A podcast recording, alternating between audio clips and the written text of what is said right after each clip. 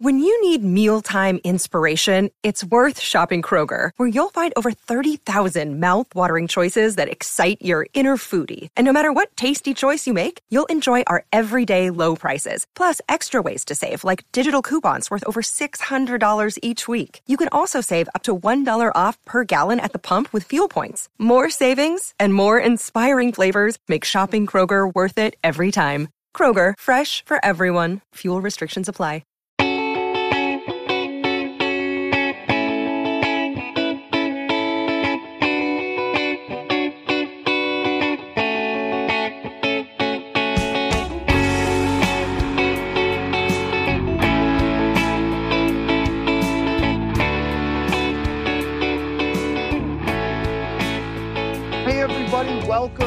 Another episode of Purple Insider. Matthew Coller here, and we have now kind of crossed the middle of the week threshold and getting closer to finally National Football League football. Uh, Thursday night, by the way, while the game is going on, Manny Hill and I will be on this very Purple Insider channel doing another episode of Hot Routes where we'll be previewing the week coming up and uh, very excited about that for every Thursday night. But on Wednesday nights during the season, for the most part, we'll see how it goes next week with uh, the trip to Philadelphia. But I think I'll be in a hotel in Philadelphia so we should be able to do it just fine. It'll be these chats where it is Vikings fans and me just talking together. So jump in the comments with uh, your questions, uh, Vikings, Bucs, what's going on around the NFL, whatever you've got. I'm happy to answer it. But I think the obvious place to start with this evening's broadcast is simple. Nick Bosa, oh my gosh, has so much money now. Uh, he can he has so much money that he can afford a thousand square foot apartment in San Francisco. Am I right? Okay. Well, uh, Nick Bosa just got one of the biggest contracts in NFL history. and the remarkable thing to me about Nick Bosa's contract is really the guaranteed money. So when you look at how much guaranteed money he got, now this is the total guarantees. And uh, I feel like the last couple of weeks have really been an education on the structure of contracts and what contracts really mean versus what they are reported to have meant. So he gets 122 million uh, guaranteed, but that might not mean fully guaranteed. It might mean guaranteed for injury. And I'm very interested to see how much is fully guaranteed. And the difference is that fully guaranteed means no matter what happens from here on out, you get this much money. No matter what, you're getting it. For injury, unless it has one of those things where it kicks in, like in TJ Hockenson's deal, where in 2024, his uh, contract guaranteed for injury becomes all of the guarantees, which is really good for him. But uh, with Bosa, I don't know how much it's going to be. I'm assuming that this is the fully guaranteed for injury uh, added up together, and I, I don't know how much the fully guaranteed is going to be. But the number for injury is 20 million higher than the next best player, which happens to be his brother, uh, Joey Bosa. And in terms of the average annual value, of course, he sets the market now at its highest peak, which I don't know how many people are going to reach because he's a defensive MVP and has an argument for top five non quarterback player in the entire NFL.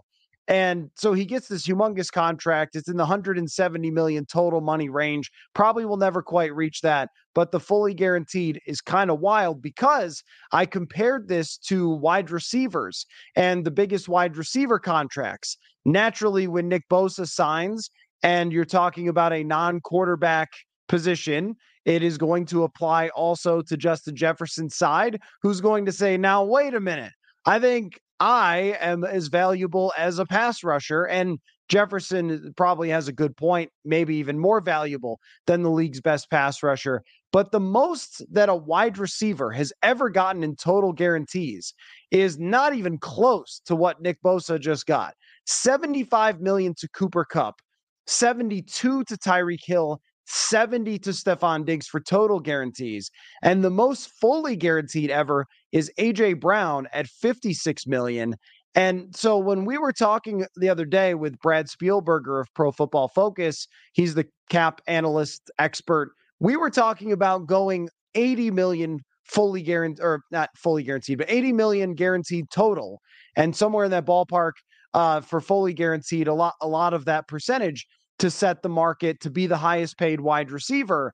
And now you have to look at Justin Jefferson after this and wonder, okay, is he actually going to shoot for more like a hundred million guaranteed because of what Nick Bosa was just able to pull in? And I know that they're not the same position, but when you reset the market in terms of guaranteed money by 20 million over the next best guy, then as Justin Jefferson, that kind of becomes your target to beat that $75 million number by quite a bit. And as far as average per year, these two positions are quite comparable actually, because the highest paid player before today was making 28 million as an edge rusher. The highest paid in average annual value for the wide receiver position was 30 in Tyreek Hill and then 28 in Davante Adams. So the way that the league has valued these positions has been fairly close, but wow, did Nick Bosa just make so much money? So it's now possible that whatever the price was for Justin Jefferson, that he is uh, debating for uh, uh, going into the start of the season, which is the pseudo deadline for him to get a deal. It is possible that he looked at what just happened for Nick Bosa and said, it's got to be comparable to that or it doesn't make any sense because wide receivers and edge rushers are fairly similar. Uh, so I, I think that we're not just looking at slightly beating the market. I think Jefferson is looking to demolish the market. And hey, Nick Bosa, he held out the entire training camp, threatened not to play, and then just got one of the best contracts of all time. So it's something we're seeing around the league, players using their leverage. And I think if you're from the Vikings perspective, you don't want to get there. What you want is to get this done now. Even if you overpay now, it's better than having this happen next year where you're going through this whole ordeal and then running it all the way to the very last minute. Uh, Justin Jefferson is well aware that the Vikings can franchise tag him in the future and that life can be very difficult if you try to fight your way out of a place when you're on your rookie contract slash franchise tag. It's not easy. And that's why a lot of times, like with TJ Hockenson, it's probably better to just take the extension. The team gets flexibility with their cap, and the player gets a lot of money and doesn't have to go through that entire battle. But if the Vikings can get Jeff Justin Jefferson signed by week one and not have to have any concerns about this next year and get additional cap flexibility by doing it earlier rather than later. Uh, that would be advantageous for them, but they might have to, to do something contract wise that has never even come close to have been done by a wide receiver before. And if I was on Jefferson's side, I think this was asked once before, and I kind of like shrugged my shoulders a little bit at it. Like, hey, do you think Jefferson's waiting for Bosa? And I was like, I don't know. I don't know how much they impact each other. Well, I changed my mind. I now think that they impact each other. I didn't know that Bosa was going to sign a deal like this. I thought he was probably going to, you know, be a little bit higher than Joey Bosa, but no, this is way, way higher. And uh, I'm sure on Justin Jefferson's side, they popped a little champagne tonight, knowing that this is now what teams are going to have to pay if you have a top five player in the league and they want to sign an extension. So, a very interesting day for Nick Bosa getting this deal. And uh, we'll see if the, the Vikings are able to get it done by Sunday. The only buzz that's come out really at all is just uh, from Dianna Russini of The Athletic, who included Jefferson as uh, a group of a couple players that she thought is likely to get a contract extension before week one, but that's all we really have at the moment. And I don't know how this potentially could change the dynamic. Uh, there was some reporting earlier this offseason of a similar type of thing, and we'll get to this with uh, Kirk Cousins, where the Vikings thought they might be able to extend Cousins at a reasonable number. And then when Daniel Jones got 40 mil a year, it was like, okay, well, Kirk deserves more than Daniel Jones. So can you go to that number? And obviously they did not because he's going into the season with no contract. Uh, Dustin says JJ is getting 35 million a year. Yeah, I think that that's probably right. And he's got to push now for a hundred million guaranteed, even though that's way more than anybody else has ever gotten at the wide receiver position. that's probably what he's pushing for once you see what Nick Bosa got here. Although the percentages between fully guaranteed and guaranteed for injury can be really far apart sometimes. So AJ Brown, his number is the same. It's 56 and 56. But Cooper Kupp, for example, 75 total guarantee, but only 35 fully guaranteed. So that number could be a little bit inflated by Nick Bosa's side in order to try to make this contract look even better than it actually is. But I do think if you're Jefferson, uh, that you know you're looking for at least this kind of thing. Uh, Todd says, does JJ sign a longer term or short term deal? So it was in my brain for a lot of the offseason that Jefferson signing a three year deal would make the most sense for his side, and a five year deal would make the most sense for the Viking side. But if the five year deal is going to come along with a $100 million guaranteed, well, then the five year deal, it may have to be, right? If you're Jefferson, uh, because that money is just so insane uh, that it's also maybe set up to be able to cover as the prices go up around the league, as the salary cap goes up, as the income goes up from the Amazon deals and things like that. But it would be hard probably to turn down something as high as what Nick Bosa got. And that was probably a part of the equation for Bosa as well is if you want me to sign for five years, it has to be through the roof, blow away the next biggest contract, because it does make a lot of sense for guys to sign deals that go through when they could be franchise tagged and then to try to put in the deal that you can't franchise tag them after that. It just makes a lot of sense from the player's perspective. Uh, I think that four years is is somewhere in the middle for for this kind of deal where it could be like Hockenson, for example, gets an extension for four years. It's more like three years. Uh, and that's what the Vikings want. I mean, they want to sign usually guys for five years, but it's more like three. And it allows them to spread out the salary cap hits. So once the cap hit goes way up, that's when they can decide to restructure, move on from the player. You know, they get the options there. But if you're the player, you don't necessarily want to be locked in totally. You don't really want to be uh, uh, locked in entirely to to that long, right? Because you want to have flexibility down the road if you don't like where things are at in three years, or after three years, you've put up more historic numbers and then you can blow away the market for a second time. When guys sign five year deals, most of the time, by the time they get to the end of that five year deal, they are you know down the list of where players rank in terms of being the highest paid. And uh, so that's got to be a consideration as, as well. But i mean i'm going off of kind of the, the logical position from each side but i i think that if it's anything you're going to fight for for jefferson the guaranteed money is number one and then are you putting in there that they can't trade you? Are you putting in there that they can't franchise tag you? Jefferson, in the position he is now that Nick Bosa has signed, he can. We've always said ask for the moon, the moon, the stars, the sun. Like he can ask for everything right now, which does make me wonder if this could get in the way a little bit of signing an extension before Sunday's game starts. I, I think at least some of the reporting is pointing toward that direction. But whenever it comes to contract extensions, I've always said that it's really hard to read the tea leaves. It might feel like it's going one way and then something changes. The Hockenson deal is a good example.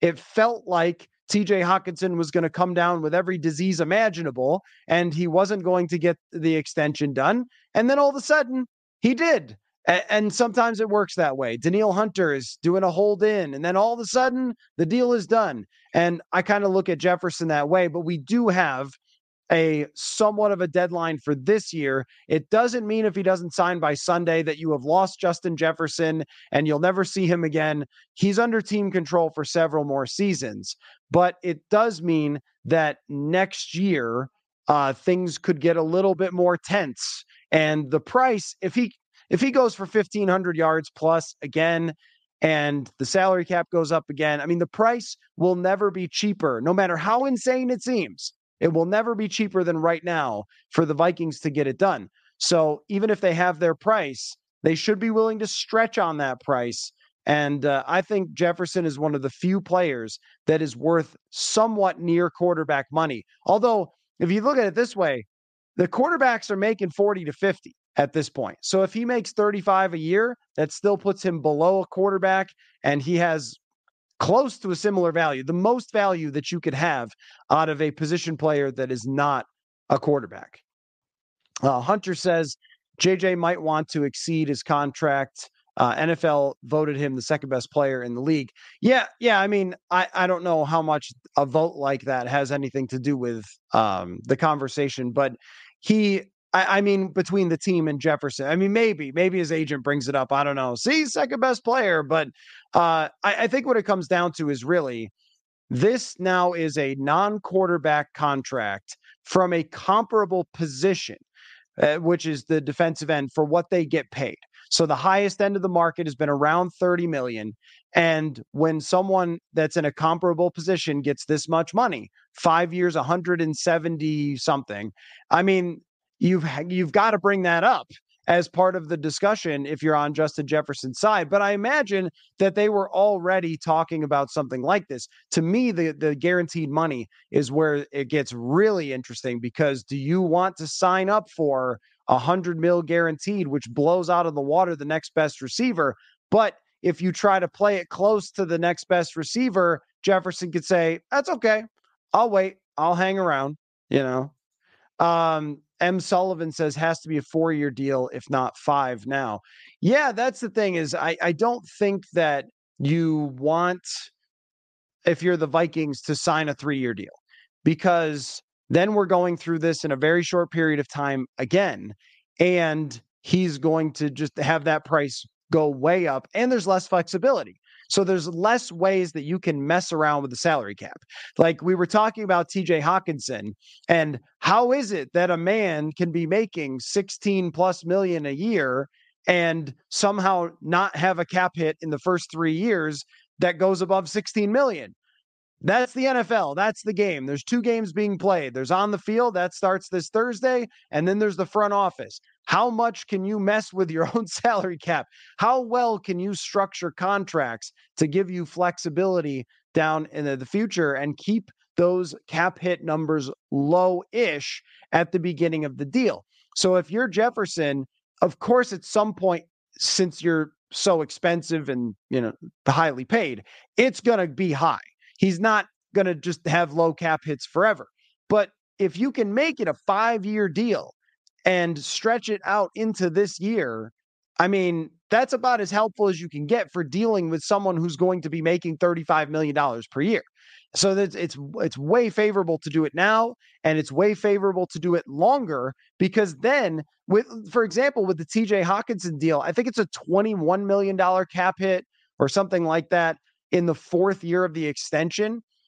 And that's never happening. It's it's not going to get there to that point, or they're going to restructure it, or they're going to extend him, or they're going to cut him and take a little bit of dead money. But that's how these things work. They set them up intentionally to work in their favor. So the longer they can make it, the better. Uh, is what they're trying to do. And for Jefferson, the shorter you can make it, a lot of times the better, unless it's something like this unless it's something like a Nick Bosa deal. And that's why I think that the Nick Bosa deal does change the game a little bit with uh, Jefferson.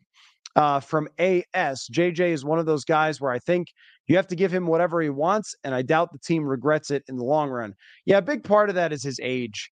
I mean, the same thing goes for Bosa. When you can sign a player of this talent at this age because he came into the league fairly young, I mean, that's about as safe of a bet as you can make. And I know that there's always going to be that, like, what if we trade him for three first round picks? You just can't replace a player like this. You just can't. Uh, there's no uh, the the the impact of a player like Bosa or like Jefferson cannot even really be talked about in uh, this is how many catches, this is how many yards. Could three players be worth as much? Yeah, I mean, if all three become stars that you draft with your three first round picks, but what are the odds of that? Uh, probably not that high. If only one becomes a good player, then you just gave away the greatest player on earth that's not a quarterback for almost nothing. Like you, you don't want to do that at any point. And yeah, you get some cap space to spend, but it is the superstar players that are going to drive your success as a team into the future. So I feel like you're fairly safe paying somebody like him who's in his prime. He's not going to fall off anytime soon. And then when you have the rookie quarterback contract, that balances this out. So if your quarterback is making 5 million, it's okay that your receiver is making 35. And again, the cap hits will probably not ever really get there or they won't get there for a number of years. And just to use an example, I'm going to pull up uh, AJ Brown's contract here and just take a look at what his cap hit is this year. This year, 2023, AJ Brown's cap hit is $8.3 million. And then it's 12 in 2024. This is the guy with the most guaranteed money, fully guaranteed in the league. And and it isn't until 2025 until his cap hit shoots way up. So there's a lot you can do with it when the guy signs a long-term deal. Uh, Hunter says, "What if uh, there ended up being a five-year deal for JJ with a clause in the contract that said each year he would be paid one million more than the highest paid non-quarterback? That would be pretty crazy. I, I don't know if that's something that like you can do. I mean, maybe you can, maybe you can.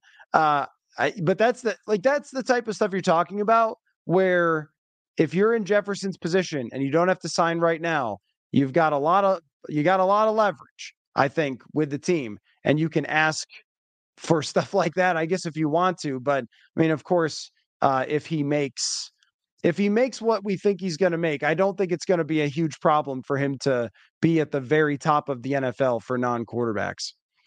Uh, from Steven, is there a scenario where next year is a better situation for the Vikings to sign JJ or definitely better to sign him now? That's a great question. Uh, in my opinion, it's much better to sign him now because, for one, um, the price doesn't go down, it's only going up.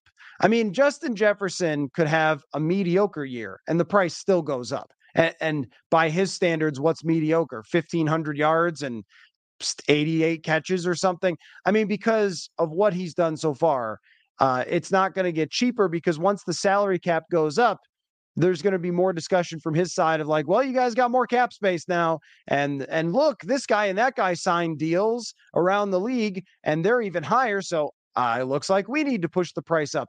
It may not ultimately make that much of a difference, but where it, it's the difference making factor to me is that you can push some of that money into this year and that they created even a little bit of space for uh, with the, like the way they did Hockenson, maybe for Jefferson to be able to fit some of his money in. I just think the earlier you do it, the more flexibility that you have. And that's the important part. The more you can spread it out, the longer. Now, if he did a 5-year deal next year, maybe it doesn't make that big of a difference.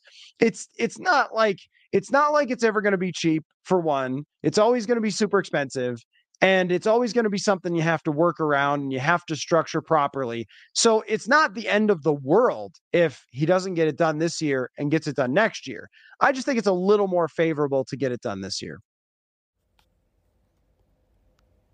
Folks, we are going all in on prize picks this football season. If you haven't heard of it, prize picks is the easiest and best way to play daily fantasy. Instead of battling against thousands of other players and people who spend their entire life doing fantasy, all you do is pick more or less on between two and six players' stat projections. Say a quarterback's number is 250 yards. Go more or less, and bang, you're playing and you can pick from hundreds of players this football season. It's so simple. I'm not kidding. I submit my picks in less than 60 seconds. There's nothing better for my crazy schedule during football season than prize picks. It also doesn't cost an arm and a leg to make some money. You can turn $10 into 250 with a few taps of a button. Again, a perfect fit for your busy schedule.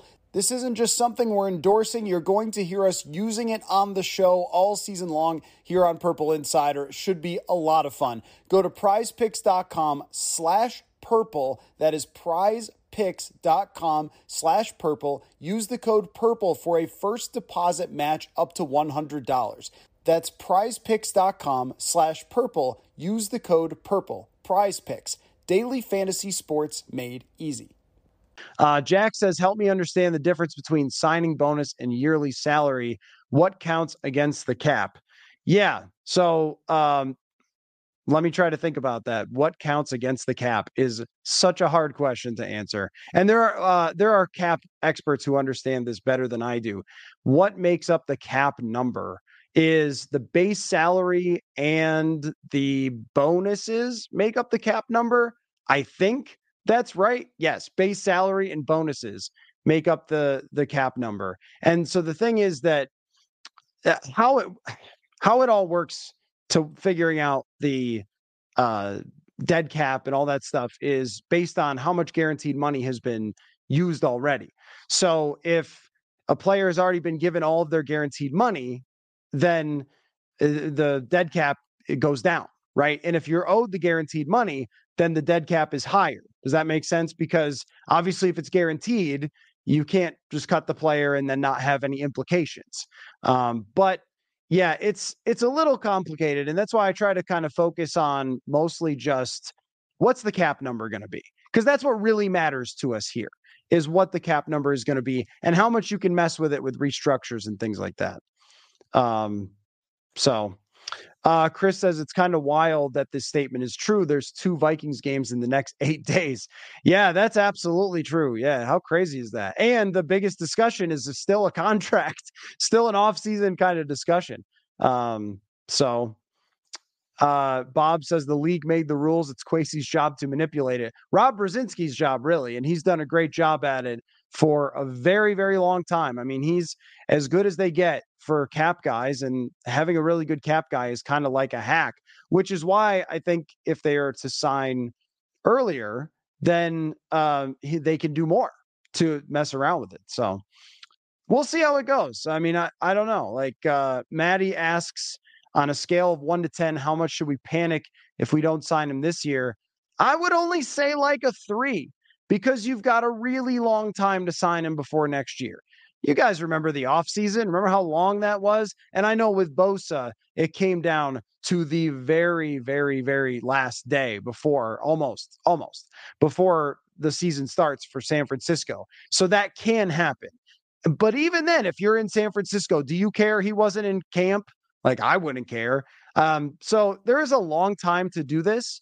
And also, it's just so much in the player's favor to sign an extension now and not go through all that fifth year option, franchise tag, whatever else. Jefferson is well aware that um, the the franchise tag exists and the team's going to use it. So it could get a little down and dirty next year. If there's not something done by mini camp, then maybe you move that scale up a little. But I don't think that you start really moving it up until you see Ian Rapoport tweet Justin Jefferson has demanded a trade. Like that until then, I would still believe that they were going to sign an extension with Jefferson. He would have to be very unhappy and start making digs like noise in order to try to get out. Um, but, but I just can't I just can't see that. I mean, it happened with Khalil Mack. That's that's a the last really really true elite top 5 player in the league where it's happened, but with this team, I mean, look at the Hockenson thing. This team, if they want to keep you, they will pony up the money to keep you. Um, so it could only be a matter of unhappiness and, uh, I mean, maybe uh, trying to fight them all the way to the end and use leverage. But I, I, would not say if they don't get it done by Sunday, I would not move that panic meter very high. It, it's just going to linger as a discussion point, and you're going to have to wait a while, which is you know more frustrating than having it off the table. But it it's not like it's over or something or he's traded to the Raiders, right? like he's he's still on the team very much and still under contract for quite a while. Uh, Deontay says once they sign JJ, they lock themselves into a new quarterback for sure. Yeah, I think that's all part of the plan. That's the way it seems to me, right?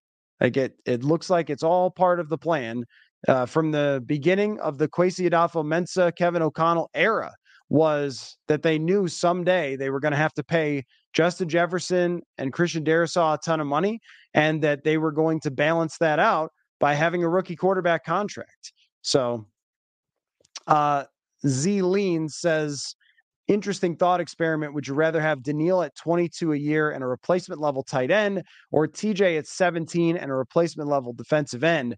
I would probably prefer the former. Yeah, the thing with uh, Danielle and, and TJ Hockenson is that even though I would rather have an elite defensive end than an elite tight end, it, it's not exactly an apples to apples comparison because Danielle Hunter has a significant injury history and is older and he's been in the league now a long time. So you're taking a bigger risk with that than you are with TJ Hockenson, who has essentially no injury history and is 26 years old. And when you're playing with football, you're, you're talking about like the, the difference between 29 and 26 is really big. I mean, that's a, that's a lot of years, a lot of miles on the body. And I think if there's a reason not to sign Hunter, it has nothing to do with his positional value, which is extremely high, or his talent or how he handles himself, which is just A plus across the board. It's really about that injury history and the risk that you take. Can you sign him to $22 million a year? It's also about his price. Where is his price? Where's his price now after Nick Bosa signs? Uh, he doesn't have quite Bosa's resume, but it's not that far away. Um, so that probably makes it harder. Yeah, I mean, the difference in per year and the positional value, yeah, probably uh, leans toward the defensive end. But I think it's just a little more complicated than that. Also, you know, offense is what's going to win you uh, usually a lot of games to begin with, and Hockenson is pretty important. So, you know, I I think um, I, I think that is an interesting experiment. But if it was as simple as just player versus player, I'd probably lean toward Danielle if they were the same age. Uh, Digit says JJ gained national prominence in a small market. Is this a small market? I don't think so. This is the 15th biggest market in the country. FYI. Uh, I don't think he needs a large market for all that sponsorship money. Well, of course not. No, I mean market size in the NFL is irrelevant. It doesn't matter. Um, it, it like you could play in Jacksonville, you could play in Minnesota, you could play in New York. It's all the same. It's the biggest product in American sports. And Justin Jefferson and myself, obviously, both have awesome pairs of Oakleys. So um, we're both having no trouble with sponsorships. But yeah, I mean that's not going to make any difference to Jefferson. I mean you you become you become a national superstar in the NFL, and where you're playing doesn't make any difference. I mean New Orleans is actually a way smaller market than Minnesota, and yet you guys know Drew Brees, right? like that, that's yeah, that's the thing. So uh, from AS, we're Vikings fans and have been through Moss and Diggs wanting out. So my panic level would be like an eight. Yeah. Okay. I didn't factor that in. I was trying to kind of bring it down a little bit there, but um, from a high panic meter. But I totally understand 100% that if you've gone through this before with other wide receivers, that you are until he's locked into that contract that that that's going to be a concern but I mean, Stefon Diggs, this won't make you feel better. Stefon Diggs already had his contract issue or his contract signed. And it wasn't that wasn't the issue. His contract extension was not the problem. Money was not the problem for Stefon Diggs. It was really, it really came down to the offensive philosophy, believing that the team had run its course and, and wasn't going to win going forward. I mean, I, I think those things, not not the team not hearing him out, not listening to him, and also Diggs's nature in general that the guy just runs like super hot. And I think that Jefferson is a much more sort of calm and collected type of player. Uh, not a criticism. I mean, utmost respect for Stefon Diggs, but I think they're different people a little bit where Diggs would get frustrated and I think go too far sometimes. And Jefferson, I mean, just look the way he's handled this whole thing. Every practice rep, uh, nothing, nothing out there in the media, not at all. Um, it's been really impressive from him. He showed a lot of maturity in handling this thing, which makes you, I think, more confident that it's going to happen. But you're right that my panic meter shouldn't have been at three, considering where we are, considering the, the the fairly recent past. Uh, Rob says, "Do you think the Bucs will test the Vikings' young secondary early and often?" Absolutely. I mean, absolutely. I, I mean, if you're the if you're the Bucs, you've got to be coming out with a couple of deep shots, right? I, I would think so, just to see what you got there. Because as impressed as I've been with Mekhi Blackmon, one thing is when you're a rookie, eh, get a little grabby. I mean, that's the one criticism I would have of Blackmon during practice and his, you know, short stint of preseason was just that physical and grabby are a very fine line. And when you have receivers as big and as talented as Mike Evans and, and Chris Godwin, I mean, you're going to say, all right, undersized corner, like let's see what you got right away. And it's part of the Vikings defense to one confuse Baker Mayfield and not make it easy and pressure him and not make it easy to throw those shots down the field. Uh, it's on them to confuse him with coverages. It's on them to give as much help to Mekhi Blackmon as possible. There, there are two sides of the argument to Brian Flores' defense. On one side, you could say, boy, it's hard for corners because they blitz a lot and they're one on one. But part of the philosophy of being, you know, aggressive is to make it so the quarterback has to get the ball out faster, which is easier for the corners. So I don't know which one it will be on Sunday, but uh, yes, 100%. I think if you're them, I mean, that's one of the, the things that Baker Mayfield does well is that he has a good arm.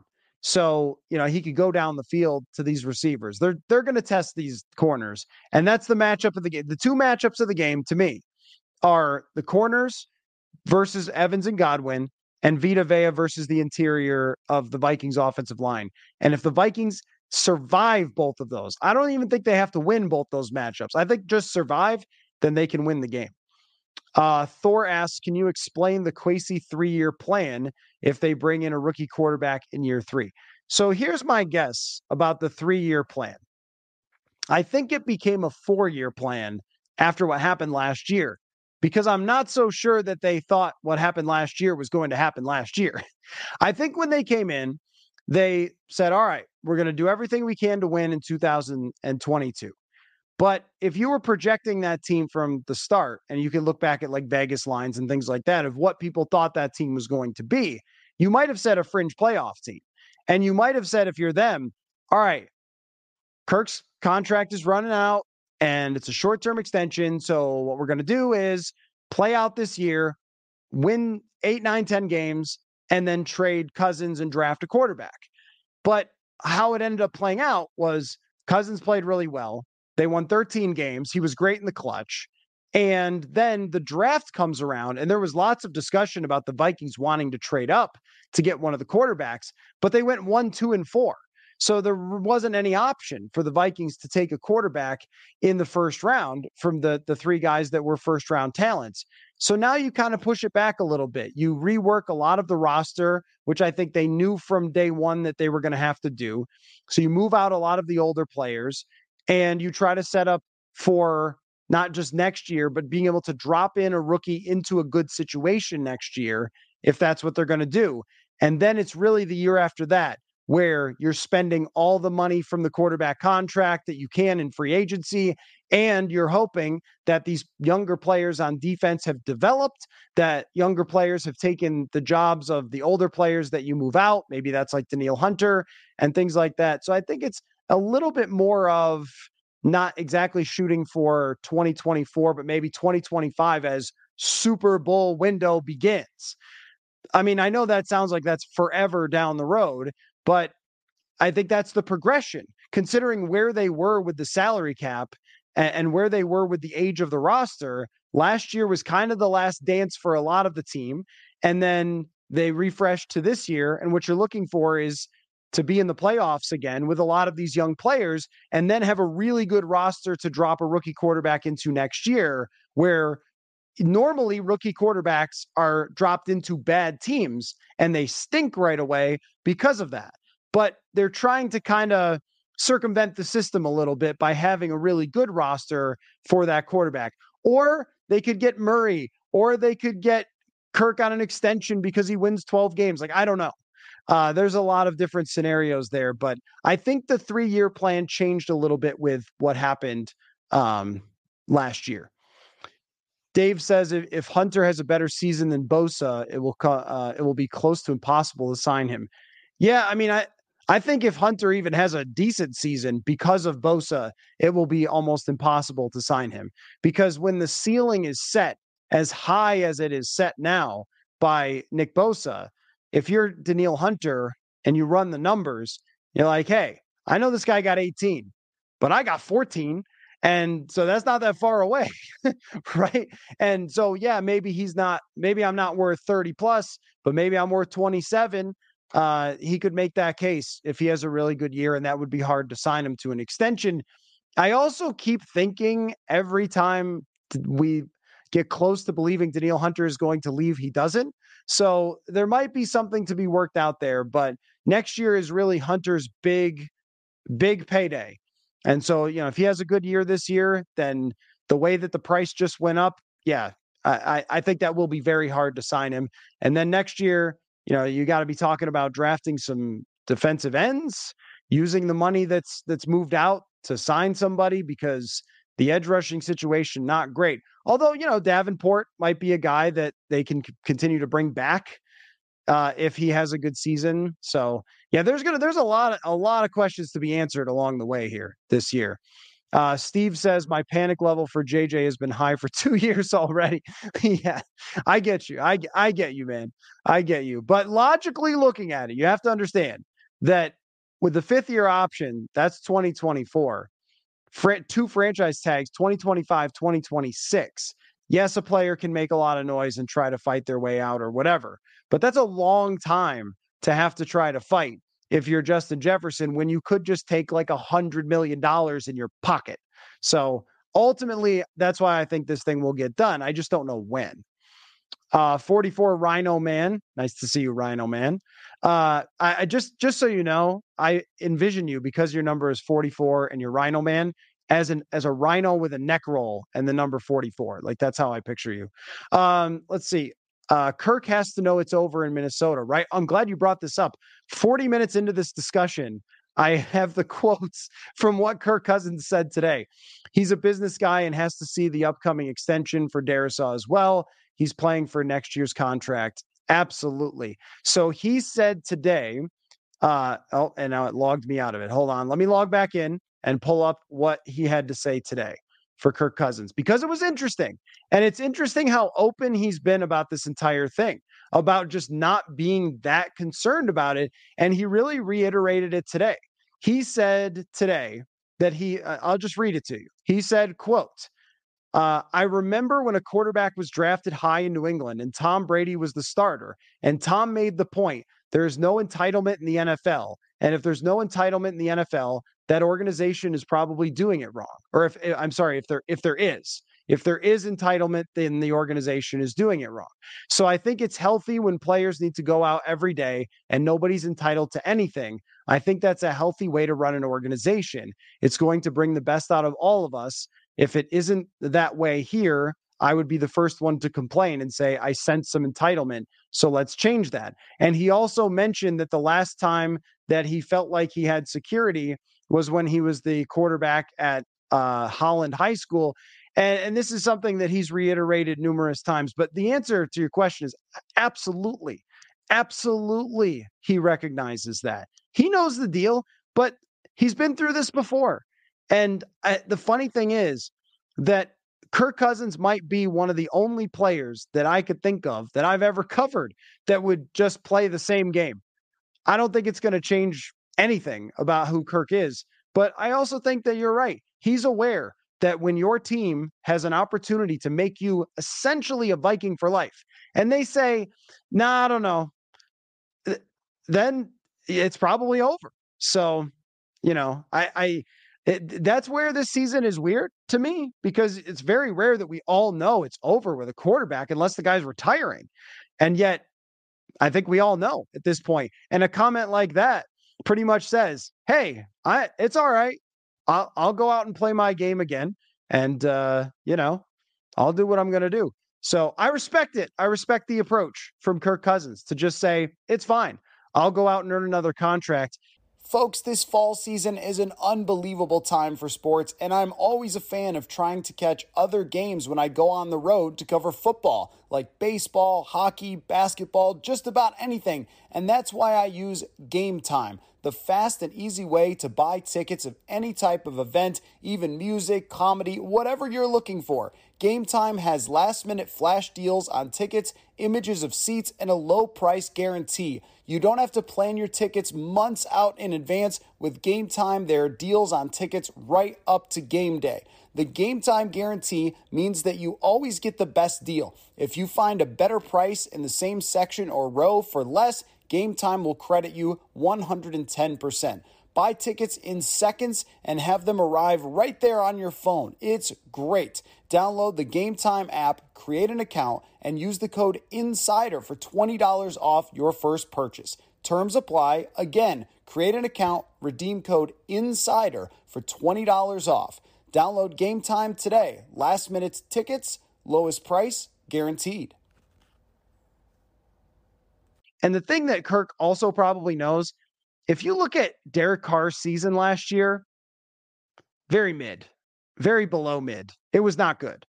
And yet he still made like $38 million from the Saints because someone's always going to believe that they're just that average quarterback away. And in Kirk's case, of course, an above average quarterback someone's going to believe that. But it is, it does feel very much like the Vikings have said, we're kind of done.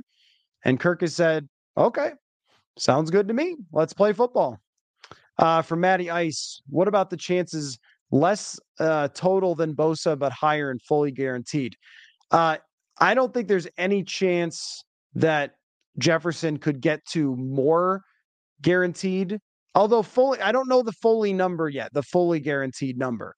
But what we do know is that he went so much higher in terms of guaranteed money, which is guaranteed for injury, and then some of that is fully guaranteed. He went so much higher than the next person that that's what Jefferson's going to want as well. Um, so yeah, I mean, th- that's really the number that matters to everybody. And then the cap number is what matters to the front office. And so we'll have to see how that's going to end up playing out. Uh, Holden says, Do you think we're going to draft a quarterback in 2024? I mean, I'd lock it in right now. I mean, yeah. I mean, if they if they pay this money to Jefferson similarly to what Bosa just got and anywhere close, uh, yeah, there uh, you got to draft quarterback because there really isn't a whole lot of chance that you could afford Cousins, Jefferson, Darrisaw, and anything else. So uh, Joshua says if you could add Warrick Dunn or Mike Alstott to the 2023 Vikings, which would it be? Do you want my head or my heart? Which do you want? Because I think Warrick Dunn is more of an impact player. I mean, Warrick Dunn probably does he get his credit? Does uh, running backs are just never going to get their due ever again. Let me let me pull up Warrick Dunn here real quick. Because Warrick Dunn was one of my favorite players. I thought that he was just so dynamic and explosive and versatile. Yeah. I mean, at one point, Warrick Dunn's catching like 40 to 60 passes, running for a thousand yards, averaging 4.6 yards a carry. I mean, he's pretty darn good at football and uh, had that resurged. I mean, even at uh, age 28, he averaged 5.4 yards per carry. He went 1,400 yards at age 30. How about that for Warrick Dunn? It's probably Warrick Dunn, but I'd I'd really like to see Mike Alstott in purple with the neck roll and that huge like giant thing he had behind his neck. So it's probably the more impact player is probably Warrick Dunn, but how can you not pick Mike Alstott? Uh, Daniel says crazy to think this far out, but if the Vikings sign JJ and Darrisaw, I don't know, maybe two of the three with Murphy, Hunter, and Davenport, and Kirk is gone. How aggressive will they be to trade for a top pick? Some of this depends on just how who's available. I mean, do you have to trade for a top pick um, to get the quarterback that you want? Because in recent history, that hasn't always been the case. I mean, I mean, just think about Chicago, for example. What were they drafting 20th or something like that when they traded up to get Justin Fields? I mean, there's, I think that there's going to be a, a number of good quarterback prospects out there, but it's all going to depend. I mean, that it looked that way in week one of the college season. By week eight of the co- college season, we could be like, oh, actually, no, cancel, cancel. There's not many good quarterbacks.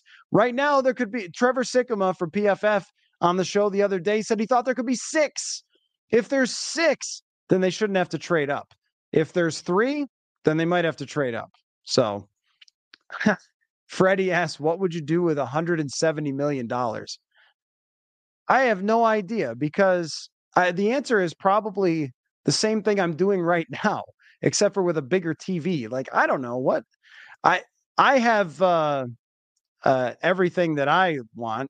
So I, I've never really thought about it. Um, but that's, that's an interesting question because like, I don't, I, I drive a, a Honda. So like, but it's fine. I don't go 140 miles an hour. I just drive to the Vikings facility. I would keep working because this is fun. This isn't work. This is fun. So I don't know. I you know what I would do? Honestly, this is true. I would just build a journalistic entity that didn't fire people all the time. I that that's what I would do.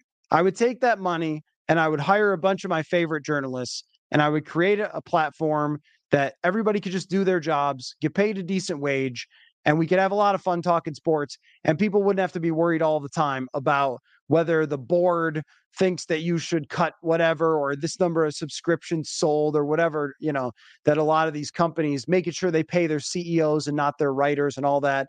That's what I would do with it because I don't really need stuff. I just want to talk football and have a good time. So there you go. Warrick Dunn is a great human I know. Yeah I mean if you don't know the uh the Warrick Dunn story I I think I, I can't retell it off the top of my head, but look it up. I, I think he builds houses for people. I mean, it's it's really something. There's a guy who took the money that he made and turned around uh, for good reason. So, lol, I drive a Honda. I wouldn't give up the Honda for nothing. I like my car. Uh, okay, this is actually true. When I have a taco bar, is it in the past nine o'clock? It's usually it's usually not until nine o'clock where we start to get ridiculous with these questions. Uh, yeah, taco bar would be great. Now that that is actually true that if I did have that much money, I would have someone just cook all my meals and I would have someone try to replicate everything at Taco Bell but just came over to my house and did it. So I didn't even have to go through the drive-through. Although they have a great drive-through. Um back to topic uh, Rob says uh, so many storylines for the Vikings this year. It's a fascinating year. I have to tell you, just a, a little just a little story here for the end of the show that uh, after 2021 when they were doing the search for the new coach and they were talking about Jim Harbaugh I was like I don't know guys. I just don't know. I mean I, this this this team has kind of worn me down with bad decisions and with weird coaches and bad culture and all those things and missing the playoffs and Jim Harbaugh is a, a talented coach, but he's also like Jim Harbaugh. And I wondered, like, is this is this to be is this to be interesting? Is this to be uh, just a disaster? Like, what is this thing to be? And the answer is we still kind of don't know because last year was crazy, but we all know it was like a weird season and everything, but it was fun. And then now, I think what I'm just so interested in is what you're saying. Like all these things that have to be resolved. What is Kirk Cousins' final season here like? If it is, is there a way that it's not? Uh, how many of these players are going to prove themselves? How long is Brian Flores going to be here? Um, what's Jordan Addison going to do to this offense? I mean, there's just so many things that have sort of like rejuvenated the energy for following this team. And I, I think that that goes for a lot of the fan base. Not that anybody wanted Adam Thielen out or Eric Kendricks out, but when you have a new team that's really a new team. There's just a lot to look at. There's a lot to be interested in, and then the future makes it uh, so much, so, you know, so much more interesting that at any given time we're a few days away from a game, but a, a huge discussion here on the show is, well, what's the future going to be like though?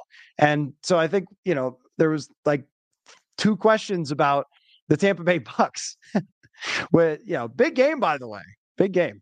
So Anyway, uh, we we all got to watch um, Saturday football now, though, because of what we're talking about, and uh, that's kind of my my big goal for the year is to try to watch as many of these quarterbacks so we can just sort of intersperse that into the discussion. So I got to see Sanders last week. Uh, I uh, got to see Drake Maye. I've seen Caleb Williams before. Uh, yeah, he's good. but anybody else. So I'm going to be looking up quarterback lists and watching games and seeing who's on and and all the while the Vikings have pressure to win. And in my mind if they someone was asking me the other day how I came on 10 wins, like how I decided 10 wins other than just filling out the schedule. And the answer for me was, well that's what they should win, right? Like they should win that with the roster, but also with the decisions they made. We're just talking about how this is going to be it for uh, Kirk Cousins. Well, if you decided not to move on from him, that means you have to win. That means that's what the expectation should be. You know, so that kind of played into my thought of picking 10 games as like that's the bar. If they win fewer than that, then what was this for? I mean, if they win if they win 7, what was this for, you know? So it's it's like you said, very, very interesting, fascinating year coming up. Uh, this will be uh, last question of the night. Last question of the night. Daniel says, "Do you think Ivan Pace will rotate with the linebackers, or will he only see the field due to special teams?" Oh, I think he's going to play. Yeah, I think him and Brian Asamoah. That's the pronunciation now. I was chatting with somebody today out there, and I was like, "Did that happen?" And I missed it. Like, no, that actually just he just informed the team that that's how he wants it pronounced. So Brian Asamoah, and uh, Pace, I think will rotate. Now I have a milkshake bet with Andrew Krammer about who plays the first snap. I have Pace. He has Brian Asamoah. So uh, we'll see if I end up uh, owing Andrew a milkshake or not. But I think that the MO of Brian Flores is that like you have to use a lot of different players to their strengths or it doesn't really work. Like that's his thing is you got a lot of stuff that you're going to do, a lot of different uh, ways of showing, you know, blitzes and fronts and personnel packages, and and he's going to use people to their strengths as much as he can. That's the philosophy, which I think means playing a lot of players. That that's new. That's going to be new for us to actually be like, wait, who's on the field? Because normally it's just been the same people. All right, it's almost nine o'clock. Usually, usually we have to wait till nine o'clock till we get a take like this from Russell trade Jefferson now, get three first round picks, and the Super Bowl will come.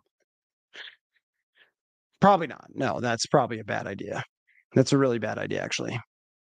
Usually, if the Super Bowl comes to a team, it's when they have players like Justin Jefferson. So I would rather keep him. We almost made it to uh, nine o'clock before we got the why don't you trade Jefferson take.